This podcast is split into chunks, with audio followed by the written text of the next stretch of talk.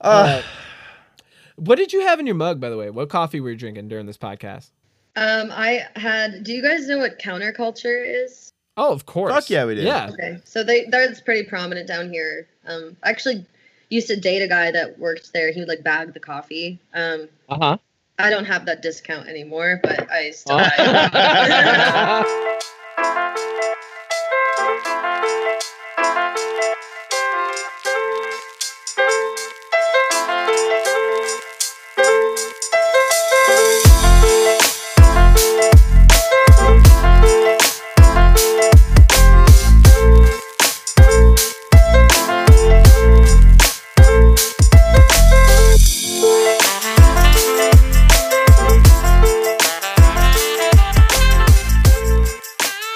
Um, all right, so Natalie Carr, welcome to the Upstate Coffee Collective podcast. Yeah. thank you guys for having me. This was like the coolest um, invite. Oh, really? Well, we thought it was the coolest invite too. Um, first question we always ask everybody: uh, just give a, uh, the listeners a brief introduction of who are you, how are you, and what do you do? Uh, my name is Natalie Carr, and I am a singer songwriter. Um, I work for a small publishing group, and I live in North Carolina. Um, and I am well. I am good. I'm having a good week so far. What day is it? Thursday? Yeah, good. Yeah, about to be. Thank God. That was appropriate. Thank God I Yeah. didn't say like Saturday, but yeah, we made it past the hump. yeah, That's- past the hump. So I know what day it is. So that's where we're at. Um, Well, that's good. Um, yeah. So we we always like we start out with that. We just branch out from there. I you'll find pretty quickly in talking to us. I like to ask a lot of questions that'll like trace through your history of music and what like your what your passion means to you in general. Matt is definitely. Uh, I I'd say Matt is a good incisive question asker. Yeah, yeah. I, I kind quick. of well, I, I kind of drill into like the present moment a little bit. So like if I catch something, you know, you're you're thinking about something, I'll I'll maybe dig into that more. Whereas Kevin is definitely looking to see, you know, where you come from, your kind of like your history, and then we we fold all that together. But the conversation is very loose. You know, we're just hanging out. I know it's pretty late, but we're both drinking coffee, decaf coffee, I will Decaf. say. But there you go. I actually just made caffeine. I mean, I don't really have a bedtime, and I'll fall asleep no matter. what. It is rare for me. I typically don't drink coffee this late, but I was like, you know what? That sounds great right now. Well, and you're on a coffee podcast, so and it's we we do say it's a coffee centric podcast, but the the goal is you know to bring people together from all walks of life and kind of talk about what drives us creatively, um, you know, what drives our passions and what we're doing in our lives to enhance not only our own lives but the lives of you know the people around us, Yeah. And that's what we're all about. Which is like I I feel like naturally you kind of if you go to like uh, do you have a favorite coffee shop? I do here. Yeah, in Charlotte, I do. Which one is it? Um, I like not just coffee. That's the name. Okay. Coffee. All right, It's sweet. really just coffee, but that's what I guess. Uh, yeah. Do you find that like when you go to a cafe with a friend, like when you make a coffee date with a friend, like you you tend to have those like conversations that can be day changing, week changing, even like chapter changing for your life, right? Completely. Yeah, coffee brings people together in ways. I, I mean, different in ways than alcohol. I work at a brewery um, part time. I have worked at two different breweries. Oh, cool. Yeah, I've been bartending since I was like 21 on the side of um, music when I was just getting started. And so I love the way that beer brings people together. I'm pretty well versed in craft beer. I love beer. Um, but coffee is different because alcohol is still alcohol at the end of the day. And I'm pointing there's at something Matt. vulnerable about getting coffee with somebody. You don't Oh, you definitely. hide behind being drunk. You have to just Yeah. yourself. Yep. I I'm pointing at Matt because he's well versed in craft beer. I actually am three months sober in a week, so That's awesome. I am actually currently taking a hiatus myself, so kudos to you. Nice. That's a huge Well- accomplishment for sure. that's that's a huge accomplishment and but I, that's not to say that you aren't versed in alcohol you No. you and i have had plenty of you know just fucked up nights great nights. We've had great really nights. it sounds like we have different adjectives for the same thing We've had the first when we first met. You were drinking at my house, underage. uh, don't tell the world that no I'm- yeah Your mom knew. yeah my mom knew she wasn't happy about it she's like do you still hang out with that kevin kid Wait, did she ask that for real? Oh yeah, Oh, my mom. such a bad influence. you were a bad influence at that age, and now I'm a good influence on you, and you're a good influence on me. You know, Yeah, that's how it works. You didn't have to add that. You can just be a good influence. I mean, I am me. a good That's- influence on you. That's fine. Uh, um, Natalie, so so uh, I hear a word. This is how I want to start it because it, this is I the hear a word. All right, this this is the question that I'm super stoked about. So I I hear that you grew up in Connecticut. I did, yeah. I'm also from Connecticut, and so I want to know like where in Connecticut are you from? I gotta know. Um, I grew Okay. up in Stamford, Connecticut. Okay, I was born in New Haven and grew up in East Haven, Connecticut. Um, so I spent big. some time in New Haven. Um, the shake, the first Shake Shack I ever went to was in New Haven. I had no fucking clue that there was a Shake Shack in New Haven. I figured it was only a West Coast thing. So I've it actually was. never. That's the thing. I would go when I was like little. I was grew up swimming, and we'd have swim meets there, and I'd, we'd drive New Haven. But that, I remember that so distinctly because it wasn't anywhere else at the time. It I was missed the only out. cool thing the East Coast had.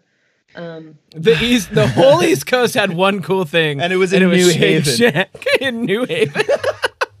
you Connecticutians. That's right. Connecticut. It's it's Connecticution. so little to like care about. And and you know that there's so much privilege in saying that because Connecticut actually is pretty cool. There is enough to do, but um, you know it's really not the middle of nowhere. But when I was little, I thought it was the most boring place in in the world, and now I know better because I've seen more boring places. This is going to be a weird question for both of you guys. Is Bridgeport in Connecticut, right?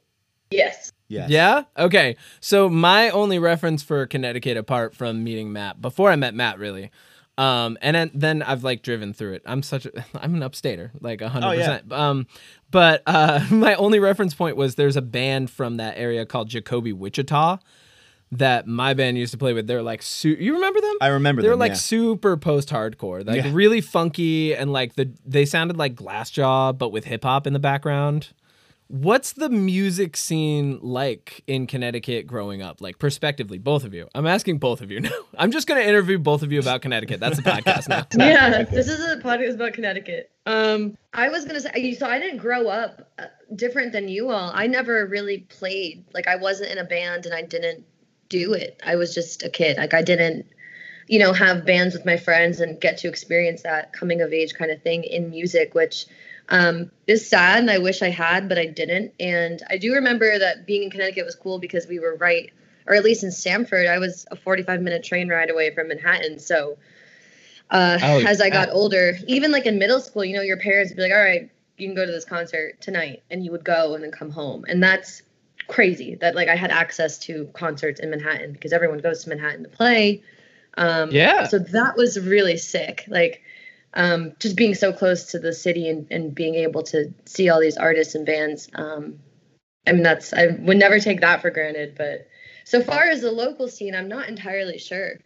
Um, besides my mom's The- cover band, I don't know. Whoa. Cover band? Yeah, stop right there. Whoa. what kind of music did they play? My mom was in a cover band. no way. We should link Yeah. them up.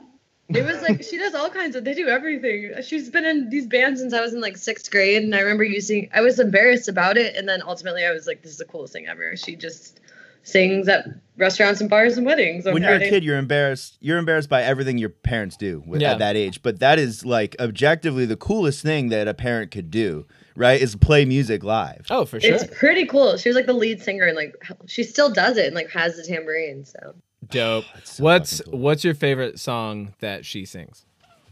I remember when um, I got a feeling by the Black Eyed Peas came out. Yeah. And she she and her band sang that and i was in like seventh grade and i thought it was so embarrassing but it is now like i'm like that is amazing and every time i see her i'm like please play the black eyed peas The only the only thing about uh, Connecticut local music that I can think of it, and I moved away from Connecticut when I was about twelve. For the local music scene. No, I'm kidding. I'm kidding.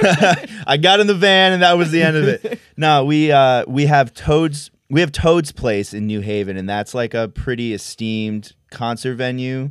Um, some pretty major acts went there, especially like off tour to do like smaller gigs because it's a small spot, but it's like it's like known nationally that like bigger bands would play there. Like um, oh, like Upstate Concert Hall. Like that, Okay, yeah, yeah, yeah, yeah. Like the Rolling Stones went there in the nine, the early '90s on uh, like off tour, and it was like a secret show or whatever. Like, like only people who knew knew that kind of thing. Oh. So that's all I know about the scene down there, really. Is this one of those places that people say like this is where American Pie was written? yeah, yeah, Like- well, yeah. Don't they say that about Saratoga? They say, yes, they say it about Tin and Lint. Like, but there's like five different places in the country where like you go there and they're like, you know, word is he wrote American Pie here, and it's like he probably was on tour and like wrote a verse here and there. Like, Yeah. All right, I want to I want to know I want to know more about you, Natalie. Kevin, you're the history guy. We want to go back. yeah, no, I. Uh, sorry. So you said you said you didn't grow up playing music, but obviously you had like a knack for it, right? I'd like to think so. You probably like were you interested in music? Oh yeah, I loved Okay. it. It was just I mean, I grew up I played um I had piano lessons when I was a kid and I loved to play the piano. I just always got distracted because um I don't know, maybe it's the way my brain works, but it's like I don't I don't like this is fucked up to say, but I don't like the process of learning. I like knowing. like I, it's hard for me to have the patience if it doesn't come easily to just go through it and learn it. So even when I was playing piano, I just wanted to write songs and play songs that I knew. I didn't really want to be good at the piano. And then later on, I learned guitar, and it was much the same story. I just needed to know four or five chords so I could sit at home and mess around and play Taylor Swift and write my own music, and that's all I really cared about. Mm. Um, but of course, like in taking lessons, I I was proficient and I became good, and then did develop interest in these things. Um, singing was kind of like a really private thing to me. I didn't sing in front of people. I didn't sing. Um, I don't know why. I always thought it was so vulnerable. Um, I thought it was like the most vulnerable thing to do was to reveal your singing voice. I don't know why that is, but I just remember In being so it really is. petrified. It is, and I don't know, and it's a public speaking thing too. It's um, it's it's it's such a vulnerable space to be in, and I just never wanted to do it. But secretly, I love to write music. So by the time I got to college, I um, academia was a huge passion in my life. I went to school and I was on track. I wanted to go to law school and I wanted to change the world and yada yada. Um, but I realized, like, in just going through th- some things in my life, the only important things were the things that I loved, music being one of them. And if I never went for it, I, I probably would regret it for the rest of my life. And so um, I decided to step outside of my comfort zone and really give it a shot, whatever that looks like. And I still don't really know, um, like, what my goals are, or what people are expecting or not expecting of me. I don't really know. Um, but yeah, that was a very long-winded way of saying like I, I always had a huge interest in music. I just never intended to make it anything besides something private um, until I couldn't take it anymore. I don't know if that makes sense. That That makes, makes perfect sense. Yeah, no, that was super well said. Um, where does where does that lead you now? Where are you? And obviously, 2020 is not the year to uh, to to really you know get out no and do stuff. stadiums. Yeah, no one's playing. no one. Uh, but but where you know pri- prior to the coronavirus pandemic where you know where did you get up to what what at what level did you see yourself playing music um, what kinds of engagement were you getting Uh, what were like some like most recent kind of accomplishments of yours that you're really proud of Yeah, so it's interesting because I think a lot of the dialogue that has surrounded the music scene in 2020 has been a result of COVID and been a result of people not being able to play out. Um, a lot of musicians at the local level, amateur level, and of course at the arena level rely on that revenue stream and rely um, on on that alone for you know just advancing themselves within their career. But prior to 2020, I'd only released um, two songs, and so this year alone, I was really focusing on building up the social media, the streaming, kind of like the marketing aspect behind who I am as an artist, so that ultimately, when I go on tour or if I open for somebody on a tour, um, my name is out there.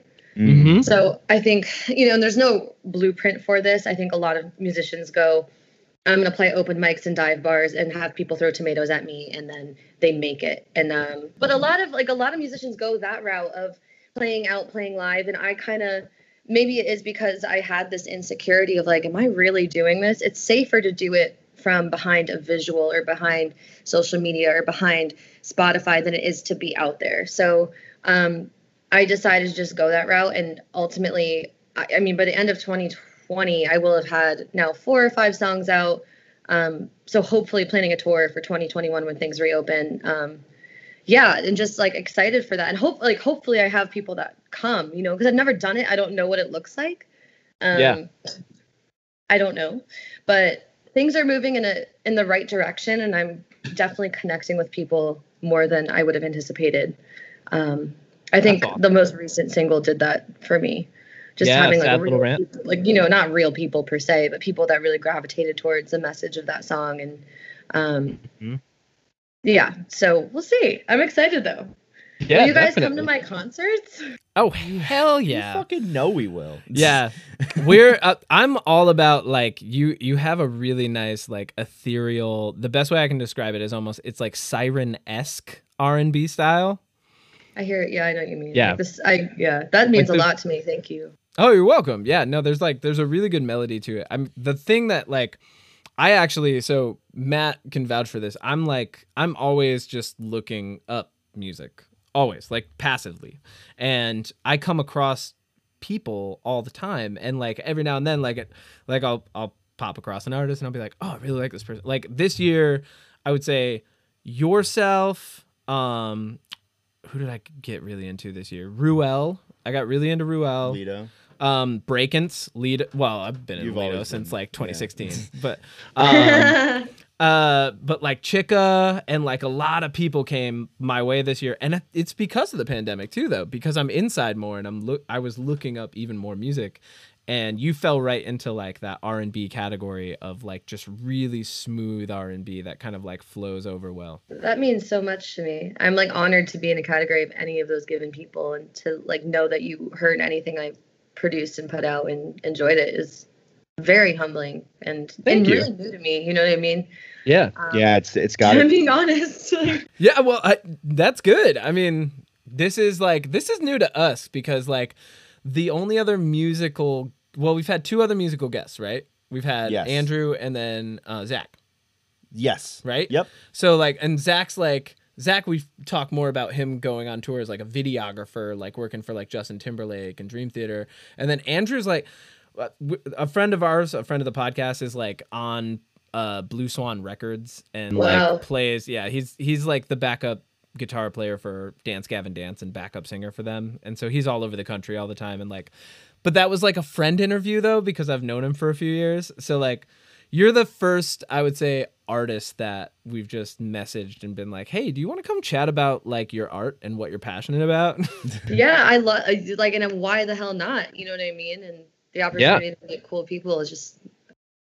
Thank you. Yeah. That's that's one thing I'll say about Kevin is is he doesn't just find good music and keep it to himself. He tells people about it. Mhm. Um, The and best pro- kind of person. right, Everyone right. has that friend who's just onto something and eager to share, and there's no Oh. ego behind it, or like, oh, I know this artist, and like, you've never heard of them. It's like, no, man, like, Yo, have you ever been in a group chat with like two friends that are have super good taste in music and just constantly throw new music at you? It's What's the best better than and the worst, depending on, yeah. yeah, depending on Oh, the music and the worst. Yeah, I can see where that could go bad too. Yeah, no, yeah. it's a good thing. It's great. it's also it can be exhausting. I can understand that where it's like I don't There's a lot time. of music out there. Yeah. There is a lot out there. It is um Oh yeah. overwhelming, but you can never have too much of a good thing. So I don't know. Yeah. As a Oh. consumer, at least, you know, you have options, and Yeah. uh, there's always something to discover. So Speaking of consumers, I, I noticed something before we started this podcast, and I'm throwing this out there for anybody who listens to it and then goes to listen to your music. And then I also kind of just want like want to manifest this into the universe.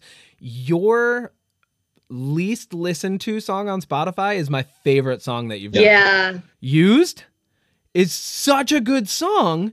And people are missing out on this. There's like 11,000 listens on it, and then everything else is like blowing up.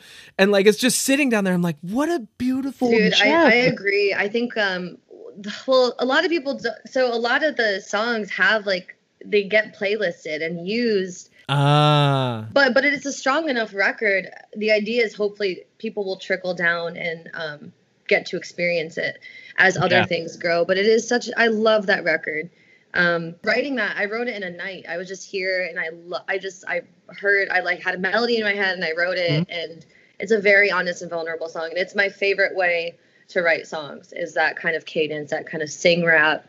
Um, oh yeah, meaningful. I love that. Um, definitely, yeah. That means yeah. so much to me. You know, you, you, know, uh, you remind me of another artist that Kevin uh, introduced to me many years ago. Now it was oh, wow. uh, Alina Baraz. Oh. Wow. Yeah. yeah. That's like a dope compliment. Yeah. yeah, that is. I'm like, oh my god. Damn, dude. We're just competing now. I'm like, who Actually, can give you a no, better that, yeah, right. Actually, that is no that that makes a lot of sense. You like, know? right? Because she was like a SoundCloud era artist. Yeah. She got her break with Galimatias. Like, he already had those beats made. Mm. She just put her voice over it like butter, and like that was. It's amazing. Yeah. You do, but you do something that's really cool. You do like these quick writes. Yeah. Right. What's break us break us down? Like, what's the process of a quick write for you?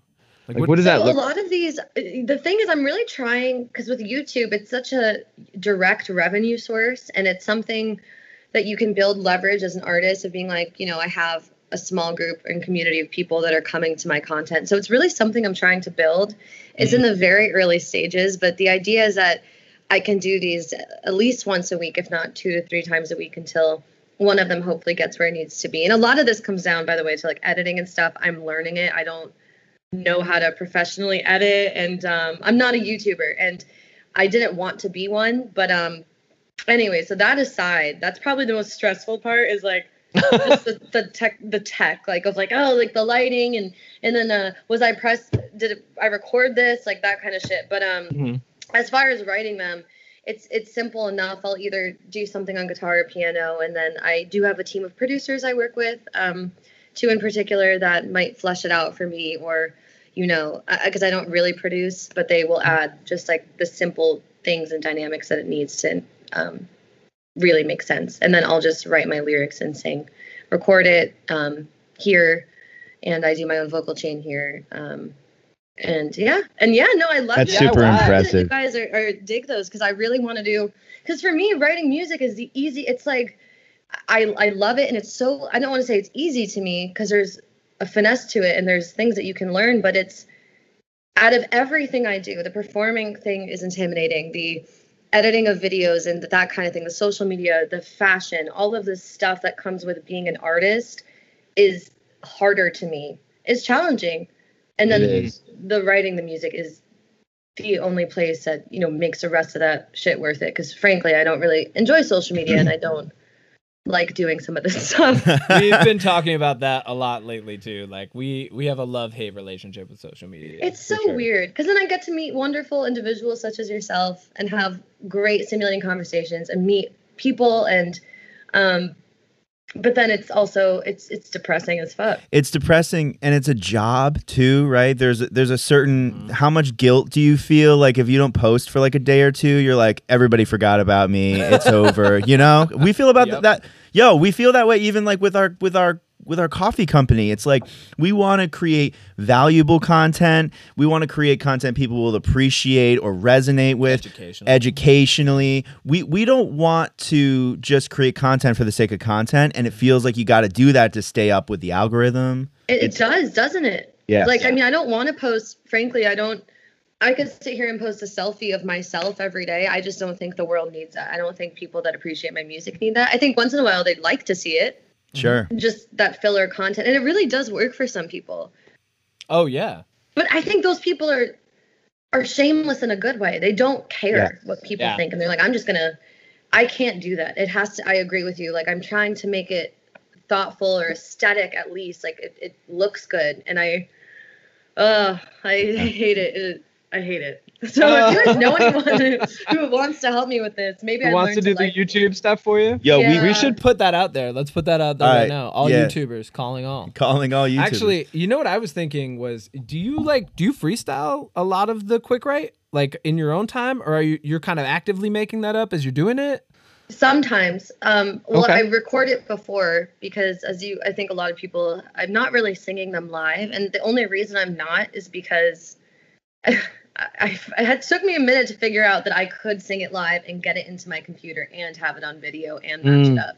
So as again, like as I continue to do more of these, they're gonna be more they're gonna be better. Um, Yeah. just production wise, but um, uh, some of those, yeah, absolutely freestyled and even used as a song. When I was sitting there listening to just a scratch beat, a lot of what I write comes from um, Sad Little Rant as well, just this kind Mhm. of freestyle. And of course, I then work out the kinks, but Yeah. um, yeah.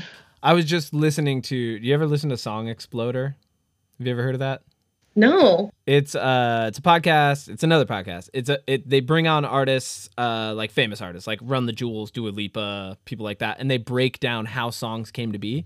And one of the ones I listened to earlier this week was Dua Lipa and she was like it was her producer actually had a recording of her making up the melody for one of her most popular songs on her new album which was like really cool because like you got to hear like the first cut of anything that happened and it it sounds exactly like every other indie artist like it's her just going like da-da-da-da-da-da-da-da, like you know like just Playing she around. She has a stake in writing. That's really cool. I've seen Yeah. some of like yeah, that's really interesting. That's fascinating. Um, yeah, she's incredible, and uh, her music is so cool and cutting edge. I really like it. So a common theme. Oh, this mic. Every time I turn it, there we go. What's going on? a common theme of 2020, uh, it, and it's a silver lining theme, is that people were all of the sudden given the gift of time and the gift of space, physical physical space, and like mental space. Um, and I have, excuse me, I have met uh, numerous people, and I know numerous people who acted on projects and acted on things that they never would have done if we did not have a pandemic where everybody had to stay home. Do you do you think that there is do you think there is a a part of you or a part of this year that is sort of the reason for you doubling down on your music and your social presence online, your YouTube, putting out new songs? Do you think you wouldn't you would have made this same progress if it wasn't for this kind of situation we're in? No, Right. I think it forced me, um, at least in the beginning, I, of course, was outsourcing and going to studios. And I have a lot of friends in this immediate area that are sound engineers. Um, Oh, good. I learned how to engineer myself. Like I really just learned. I I got Logic for the first time, and now I literally have. You can't tell now because it looks like shit, but I have a decent enough setup. I record vocals from home, um, and that wouldn't have happened. Uh, and that was used was recorded in this room. Um, Oh, now I didn't mix it, so I'm not responsible for that magic. Dylan does that. He's wonderful, a wonderful engineer and mix engineer at that. But um, I never would have learned to do that. And then of course with social media, I kind of you get frustrated when you're alone with your thoughts. You have nowhere to go. Even if you're drinking, I mean, I don't know, but you drink alone, and there's something you can't escape yourself when you can't leave, and you can't escape your deepest fears and anxieties. And a lot of mine resided around I'm not doing enough, and I want if I'm gonna do music, I might as well be doing it as often as much as possible. And so I started making YouTube videos and that kind of thing. Um, because I think what was holding me back before was not only the time that I felt like I didn't have, but I was afraid of people's criticisms. I didn't want, I wanted to put myself out there enough so that like certain things got heard and then hide away. Um, Mm, but I'm realizing there's no hiding. Um, and so, yeah, I think the pandemic, for me, yes, of course, but for people at large, yeah, just a lot of career transitions and hobbies and things people have picked up. I started to skateboard. Um, I'm not Oh, good nice. at it. but like things like that, you know what I mean? Like you revisit things that like just random shit like that. Yeah. You know? I I go pretty frequently and I enjoy it, and it's something I now. Do. I don't think I would have touched it, um, it, had it not been for this. So Yeah. it Wow. definitely. I think what a what a weird year for so many people. oh, for Um, real. What a hard year. Like Yeah. a hard year. Um. in that time, you've obviously been like doing some writing, you've been getting some stuff together. If I'm not mistaken, you have like a relatively significant chunk of music coming out soon. Right. Yeah. So um, I'm putting out another single and let me see. Yeah, and um, so bad at math. Eleven days. Okay. 11 days. Oh my god, that's so soon. Um, and wait, that's not true. Wait, that's not. No, I have to think about it. I think I had the date, but now I forget it. Anyways, very soon, Okay. another single. Mhm. Um, and of course, a lot of artists put singles out now because with budgeting and for marketing and for all these things, you kind of have to stagger it one by one. Yeah. Um, unless you're an artist like Dua Lipa, we are talking about her, but someone who yeah. people would anticipate an entire body of work. An Um, album. Yeah. But then I do plan on releasing an EP, and I'm really excited about it. And this next song is, um, it's it's hard for me because I do have a lot of records in the R&B, the smooth R&B feel uh, feel. Um, and this one's not that. It's definitely more poppy. It's more Oh, like whoa. on floor, yeah, kind of like a retro vibe. It's a great record. It's a great pop record, but um, it doesn't have that R&B pull, and I'm a little nervous about it because I feel like a lot of the fans I've garnered have come from Sad Little Rant and Used who really appreciate that style of music, and I'm a little scared to do something different. But my goal is to, you know, I have a lot of genres that influence the style of music I create. So Yeah, yeah, but what what you're doing is you're expressing yourself as an artist and there's going to be people that love the music that you did in 2019 and then there are people who are going to love what you do now. And those people may come and go but you you have to obviously be be comfortable and confident enough to say like yeah this is something I'm trying out. I'm you're, you're not uh you're not married to any one genre. No, Um, yeah, and so you just got to own it. I mean, like John Mayer decided to jump in and do some pop after, you know, 10 years of like blues and smooth um uh and like uh what do you call it? Like um in his 2007 uh where the light is that live album he Oh, did yeah. he did a bunch of like blues and jazz in that in that album and he loves jazz but 2019 2020 john mayer's leaning into some fun pop songs you know and I love that. I love how artists can evolve and change. I think what makes this a little bit more precarious is that I am, for all intents and purposes, an amateur artist, and so um, I remember when I first started, literally just going to local recording studios and trying to figure out what I wanted to do and how I wanted to brand it. I received so much flack because I couldn't find a sound or an identity, um, Mm. or I was using too many different styles. And I, at the end of the day, I think that's kind of what makes this work is that I want to put out pop records. I want to put out R&B records. I want to put out country, um, folk influenced records, and I want to do all of it. And I and I write all of that too, um, which is hard Yeah. because I can't just turn off the parts of my brain and then just be one thing. And I don't think most people would want that, no matter what you do or who you are. Um, so I, I really hope that as I continue to put out music and it's different from the last one before that, um, my fans will stay with me and continue to appreciate it. Um, Yeah, right. but you're right, you can't please everyone, and you just have to, you know, a good song is a good song, and it doesn't matter what genre it's in. We all can appreciate that. You know what I mean? Oh, of course. Yeah. Yeah, that's a really interesting. So, like, that was kind of why I asked you guys about like the Connecticut music scene because in the Instagram live thing that you did, um, you mentioned that you did country. Did you grow up like with a decent amount of country fans around you guys, or like, uh, well, I mean, in, in Connecticut at least, like, were there country fans there? No, Oh, no? I was. Uh, my Did that come from the T Swift? Yeah, dude, T Swift, and but then also I don't know. I just had a love. No, and the thing is, no one in my family listened to it. None of my friends did. I was. Hmm. People, my nickname was Nashville Nat. It was a joke. What? Yeah, and it became like a. It was a, a loving joke. It wasn't. Yeah. Fully, but like, God forbid, um, because that would have been really terrible. But yeah. I, because I loved it and I wore it on my sleeve and I was like, guys, I'm gonna move to Nashville and I love country music and and of course country music is now more mainstream and more popular. Um, Yeah. But before that, yeah, I loved it and it was so random. I just I, I liked it. You know what I mean? Yeah. Like there was no influence. I just I dug it. I think I was homesick from school and I was watching like CMT because it was one of the channels we had and I probably You're like, watching Reba and you decided that you wanted to Yeah, do I was like, country. that's cool. Like, I love this music. It has so much feeling behind it, and it's um, Mm-hmm. really great narratives. The writing is so good. Um, Yeah. yeah, so I That's still, I still that's one of the selling points, I think. For sure. Yeah, Yeah. I totally I have to take one second. I totally forgot. Dude, we've had four people already who do music. We had Steven Salyers. Steven Who's amazing. He's got a great voice. I love him. And then we also had Izzy. Izzy Divine. We had Izzy Divine. God damn it! I'm not even. I'm not wearing his hat. We've had four people. On I'm the wearing podcast. his hat. We forgot our. Oh, are you? Yeah. All right. Cool. We brought on like. we brought on four people who did music. I said we did two.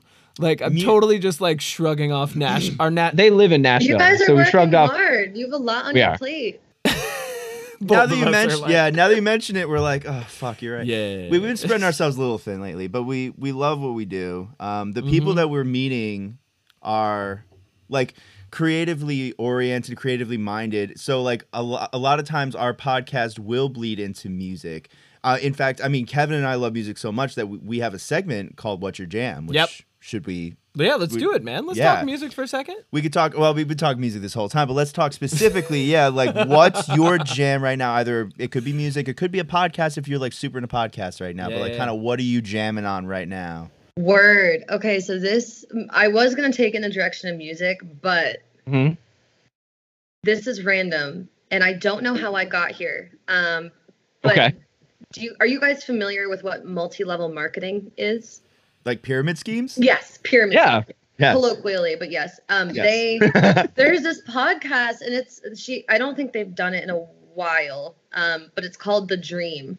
And I first went down the MLM rabbit hole because of YouTubers who make like anti MLM, so anti multi-level marketing content, and it's Ah. it's such a scam, and it's it's so pervasive in society and, and amongst women, um, and it it fucks them, and it's Mhm. so predatory and so terrible, and I don't know why I care. I don't know anyone that's been personally afflicted by um, a pyramid scheme, but anyways, this con it's, it's called The Dream, this podcast, and it's excellent, and it dives into the litigation surrounding it and just some like anecdotal like narratives of what it means to be in a pyramid. It's fucking crazy and it's really good. And I just got into it because I was driving somewhere and I was like, oh my god. And then I listened to the whole thing. That's and then awesome. there's another one. Yeah, yeah, it's super cool.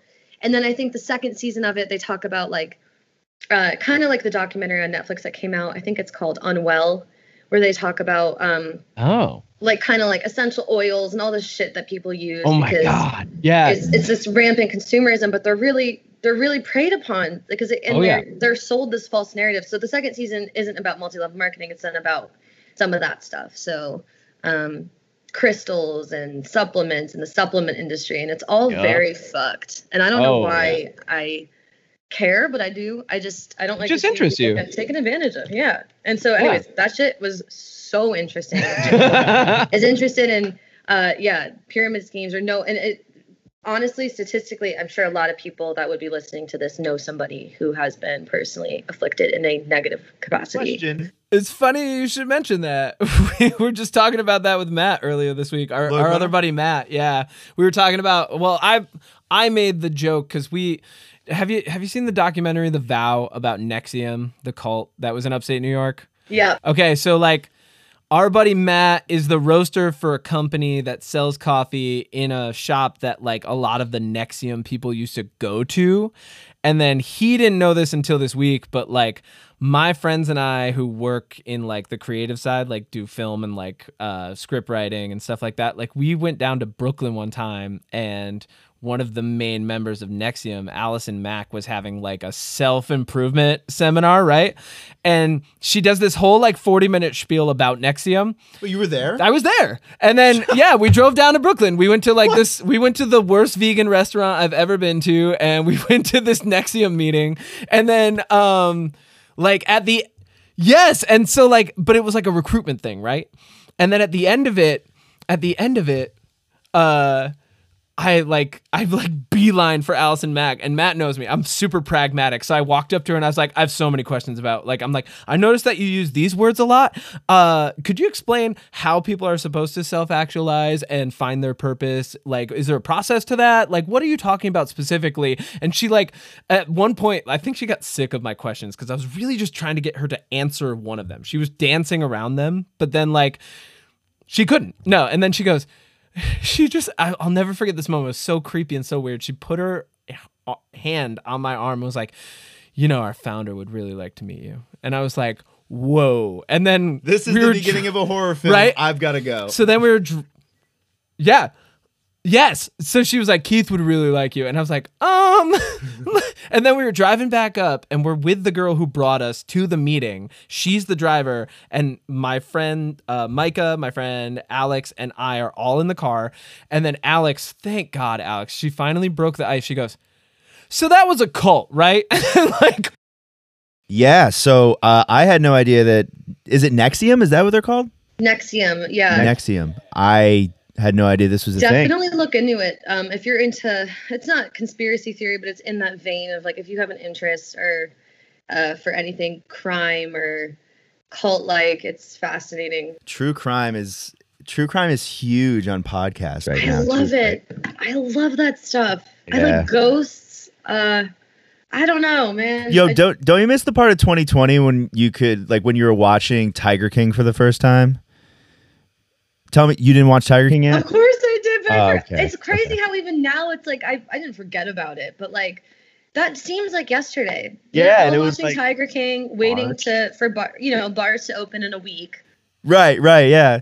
Like this is sick. Oh, is dude, sick. yeah, this a day is off. sick, man. No school, no work. Yeah, Um, Tiger s- King. side question: uh, Is Avon uh, multi-level marketing? Avon. It is. Yo, my grandma sells Avon still. Yeah, well, you know, maybe she's at the top. If she's at the top, kudos to her. she's killing it. um, okay. Uh, Matt, what's your jam this week? We were on jams and we ended up telling a story about we, a cult. we- yeah, we started with And multi- jams. well, Well, multi-level marketing's dope. my uh, so my jam this week is uh, Novo Amor because it's fall. Whoa. Yeah, no, All right. Novo Amor is uh okay. Um so the guy is from what I believe to be Denmark. I'm going to I'm to look that up. Future Matt here. Uh I was super wrong. Uh Novo Amor is from the UK. He's Welsh. so that's uh, my American geography knowledge. Back to the show. Uh, Novo Amor is like is like folk acoustic. Um, Okay. Reminds me a little bit of Bon Iver Oh, Cool. because he's especially his older stuff. He sings in a lot of falsetto. Mm-hmm. Um, just really to to me, anyways, a really great vibe for fall. It's a little sad. I wouldn't listen Yeah. to it if you're having a bad day, but uh, it's just beautiful music. He has a gorgeous voice, and there's a- it really a whole kind of an orchestra of um, of music surrounding him a lot of the time. Mm. Um, Carry You is one that uh, that comes to mind. Carry You by Oh, Novo that and song. more. Yeah, that's that's probably one of his more popular ones, and it's right. it's beautiful. I love that. I like Yeah. sad music. Me too. It just speaks to the soul because I think again, no, seriously, back to back to really quick your point about something about singing is very vulnerable Mm-hmm. and makes you uncomfortable. You know, to like sing in front of a lot of people, and I think it's because singing is inherently very emotional. Mhm. Yeah, Right? that makes a lot of sense. Yeah. All right, what's your jam? Oh, dude, you've been seeing it in the group chat all oh, week with Ma- shout out to Matt Loyacono again. We talk about him on every we, podcast. we we talking about Pusha T, baby. Pusha T. I've been listening to Pusha T. T all week. yes, that's Dude. awesome. You would be so surprised. So this guy that we chat with, he's he used to be a folk singer.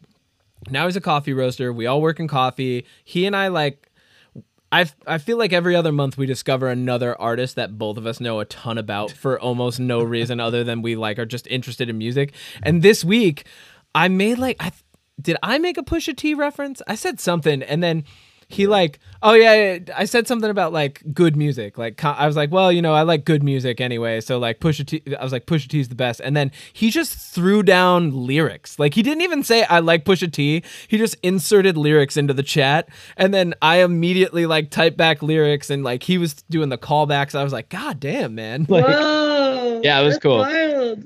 I love like okay, so funny the reason that came about in my life is like we so my brother who's coming to get me, I'm not even gonna sugarcoat this. He's half black, his relatives are black. Like we used to go to Detroit to visit his dad, who, you know, worked in a hotel in Detroit. And then we would ride the subway and go to the comic book shop in the city. And like I was just around people who listen to that kind of music. Or we like we'd be in Turks and Caicos and his dad would watch BET. So like BET would be left on the television. That's what I'd be watching at night, like hmm. in Turks and Caicos, like in the islands where there's nothing else to do and I don't know anybody. I'm watching BET. Like I'm watching like you know reruns of the comedy shows and like a bunch of different stuff. And like so I kind of like picked that up and was like, oh, I really I like this. Like I remember really liking Master P and stuff. And then like as I I would come back to the suburbs in upstate New York and everybody would be like, who you talking about? And like and so it became much like you were Nashville Nat like I had like this weird like subset of music that I would get really into and then almost had nobody to share it with. So like hip hop was always like a thing of like kind of mine until I finally met other people who were into it. And like now I'm just I I love a really good hip hop artist. Like anybody That's really cool. yeah.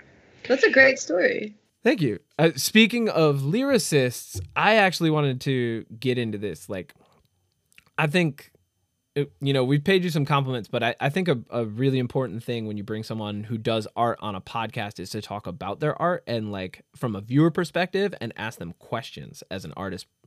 And I think that you have a really cool, especially, it's on Sad Little Rant and it's on and it's really noticeable on, on use too. Um, you have a really nice way of crafting an internal rhyme scheme that i would call taking the scenic route to the chorus you know?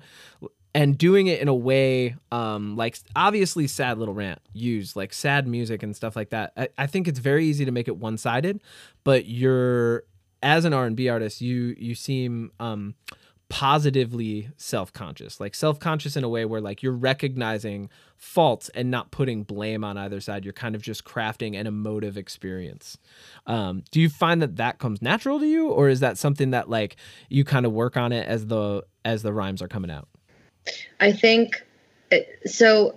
Do you guys remember when you were little? Maybe you still do it when you were kids, though, when you would go around and well, I think it was Kings, the drinking game.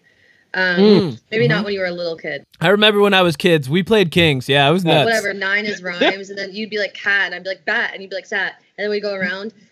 I'd win every time because I can rhyme for some reason. I'm not a rapper, but I can rhyme like a motherfucker. And then I get in this wormhole, and I am kind of self conscious because when I'm Yeah. writing, I can just keep going, and I can make it make sense. But Yeah. I have to be cognizant of when I'm pushing it too far, and then cut it off, give it space, have it land. Um, because Yep. otherwise it just becomes okay so she's what now she just rhymes um and i've been Yeah. not accused of that but people i've worked with have been like well now it just the whole thing just rhymes but it's like one rhyme um Yeah. you never want to let that go on too long you want it to have its its moment so but yeah i like those internal rhyme structures i like um faster cadences and then when it mellows out um a trap i fall into a lot when i'm writing is that things are too wordy um because I'll Ah. have a wordy first verse and then a wordy pre-hook and then a wordy hook and I have to remember that um, and this is why it's good to write with other writers as well is because there's writers that are melodically they're, they're so good at that with melodies and they're so good at um,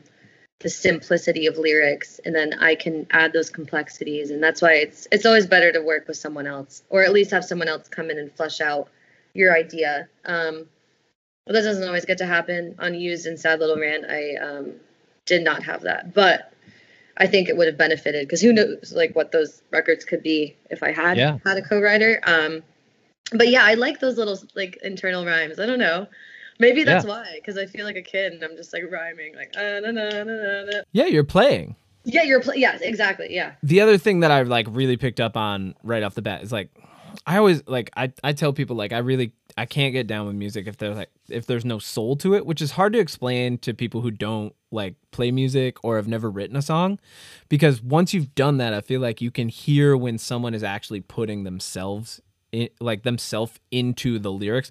Not even in like a directly personal manner but like in a manner where like they're able to like like i was saying craft the emotive experience. Like it's almost like someone's like like there are some people who can go in they can throw like a clay vase right?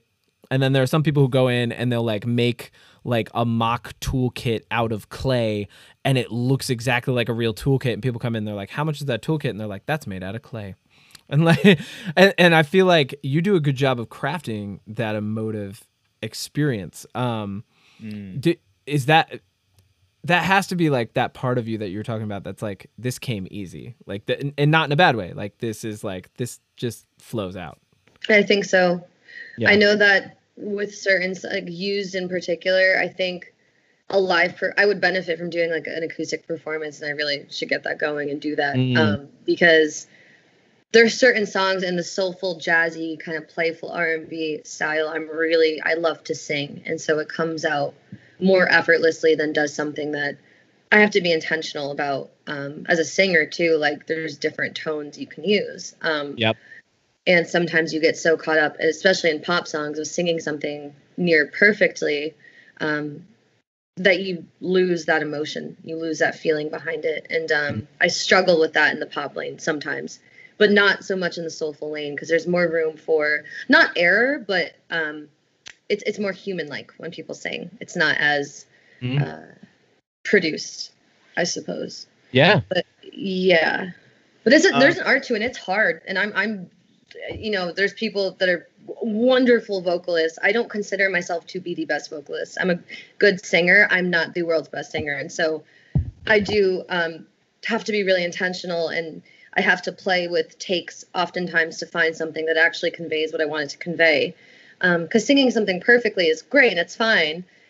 But if you can't feel it, sometimes you won't revisit that record, you know, because sometimes you're 100%. revisiting a record for that point where their voice cracks and the bridge and that one word that they say that just makes you feel something. You're listening to a three and a half minute song for that one moment without even realizing it. Oh, hun- yes, Yep. yes, yes, a thousand times yes. Yeah. Oh my god, everything. A song. I've always felt like a song is a, is maybe the roller coaster is the wrong, the uh, the wrong adjective, but or the wrong analogy. But th- there is you're living for the climax of the song to make sense, to wrap it together, to not only be the emotional height of it, but to yeah, to, to well, I guess the the climax of a song and what you're describing are maybe sometimes often two like separate things.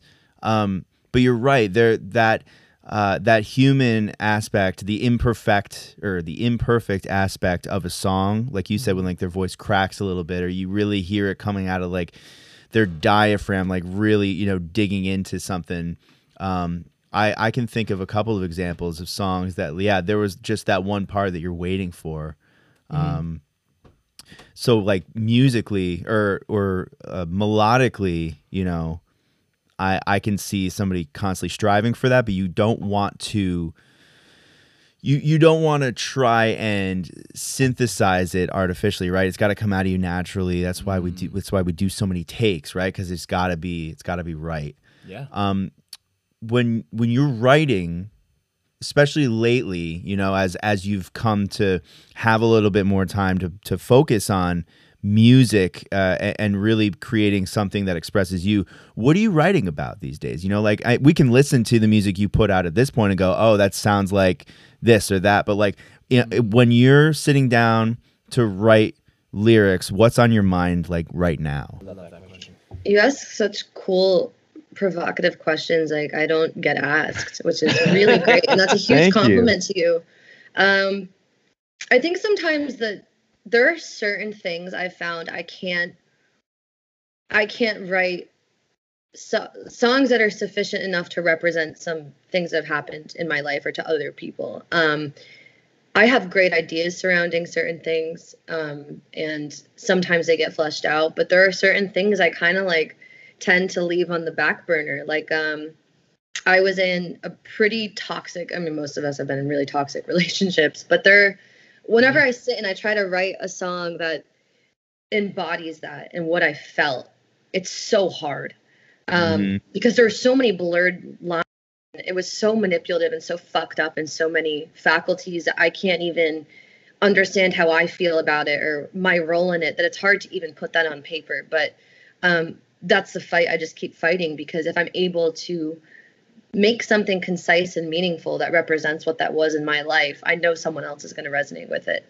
Um, I do a lot of freelance work, and so I will ask people like, "What are you feeling? What's going on? What do you want to?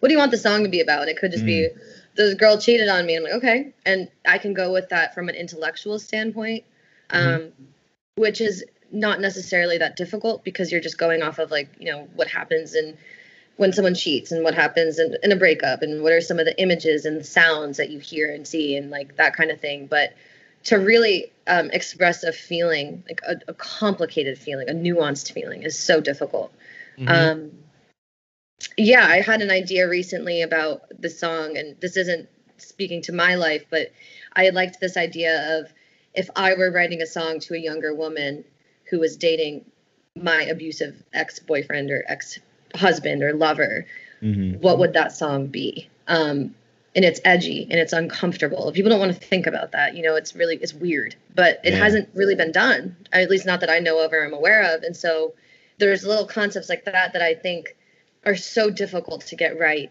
and i want to do it justice. Um, but i love time. that idea. I think that's that's unique and and could be a really powerful song. Something yeah. like yeah.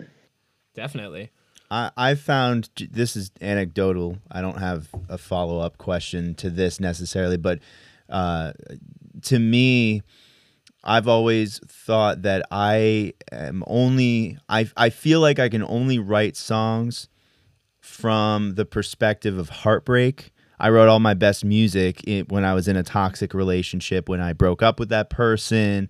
Um, I had a I had a hard hard time writing any sort of like positively influenced or, or, or, happy music. Yeah, I've had girlfriends in my life be like, "Why don't you write me a song?" You know, for my birthday. I birthday. Totally get that. And I'm like, dude, because I'm happy, like because I got what? nothing bad to say. You know? yeah, you're like, I don't have the vocabulary. So hard to write a love song. It's hard.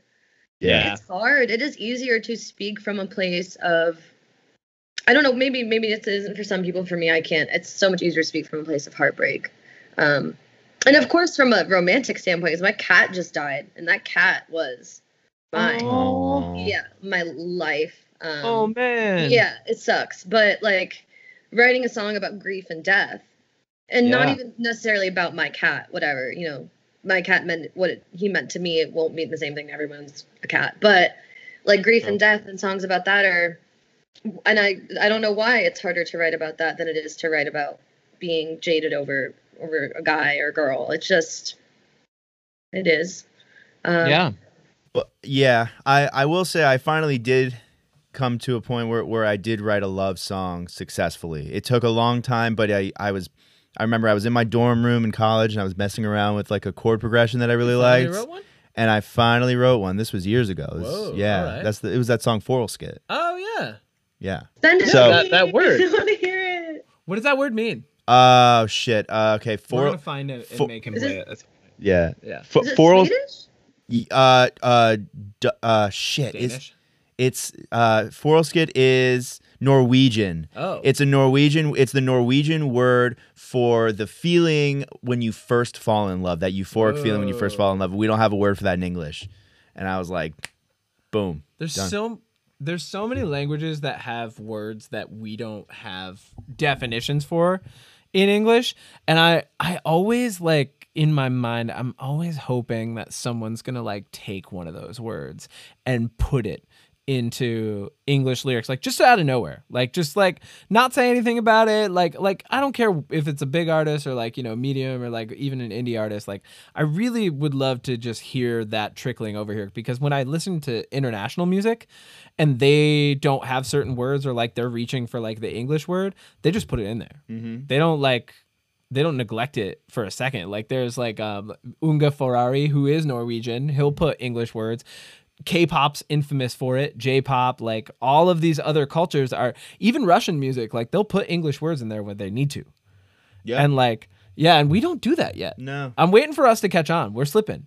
Yeah, we here. need to do that. We need yeah. to do that. And it's so ironic that you know the United States is as diverse and so as it is and behind and behind. That's yeah. It, like resultingly. You know what I mean? It's yeah. like but cool. if you hear of anything or can send me anything, I'd love to hear it. And I would love to hear your love song. I think that's beautiful. Yeah, dude. I will. Yeah, it's on iTunes yeah, and Spotify. It's on I, iTunes and Spotify. Yeah. yeah, so please just yeah, send me or text me I'll, the link. I'll send you a link. Yeah, please yeah, do.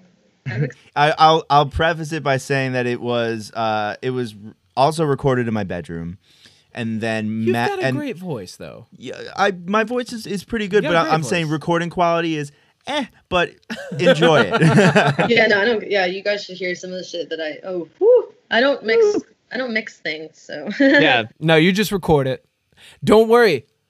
Don't worry. Like honestly, when from listening to Song Exploder and like listening to these other music podcasts that I get into, I hear demos where I'm like, oh wow, they do not sound that. Way. And now recently, okay, I just listened to this recent. I've been getting into production a little bit.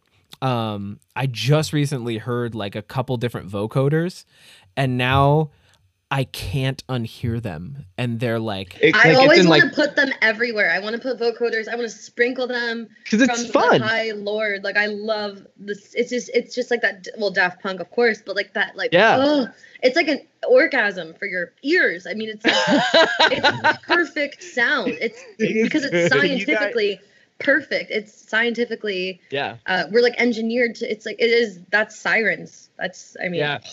Um, let's wrap this up, man. I feel like this was a great discussion. Did you have any other crazy questions to ask? Because I I could go on forever. Natalie, but I'm not gonna. you guys are great. We can do Thank this all the time. Kev, Kev's a talker. We're yeah, gonna we're gonna check in with you throughout yeah. We're your just career, right? yeah, we're just gonna Facetime you randomly. It's We'll we'll just bring you on and have like music episodes, right? we'll just we'll be like we'll be like, all right, Natalie, what's going on in the music world right now? What's up?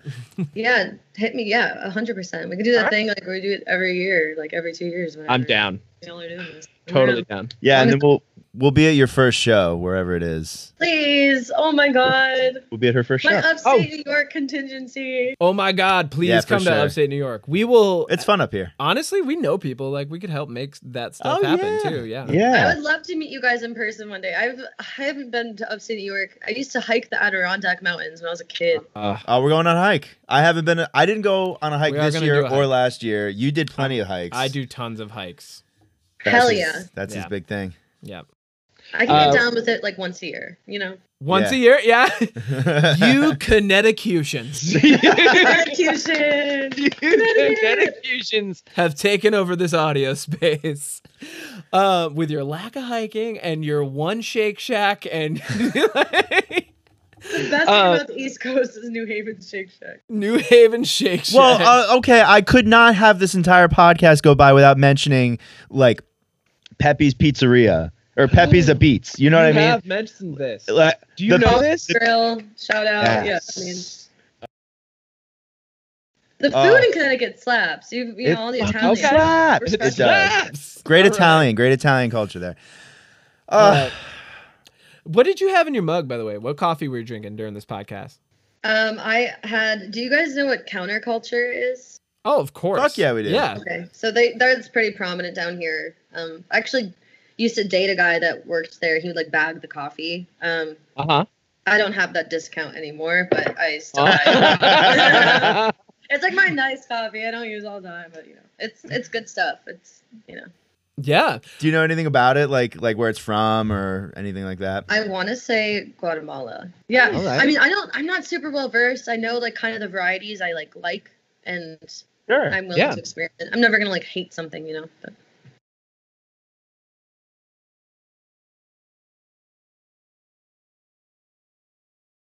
I just don't know enough about the um.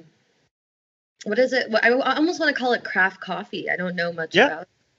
I call, Craft specialty. everybody calls it specialty coffee. I've been leaning into craft coffee because people are more familiar with like craft beer, right? Like they can make that connection. Like, oh, craft beer is like better and a little more expensive, but like amazing. You know, I did notice that you've been calling it craft. Yeah. for good It's a great space to play in. I don't know about the coffee community, but I imagine it's really cool and supportive and um, like so the beer supportive. community. The craft beer community is a great industry. I mean, people are creative and supportive and humble and Yeah. Do you work at a craft brewery?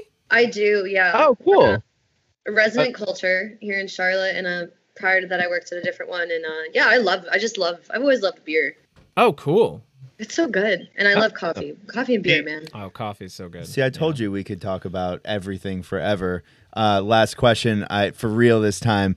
Have you been to Vermont and had their craft beer?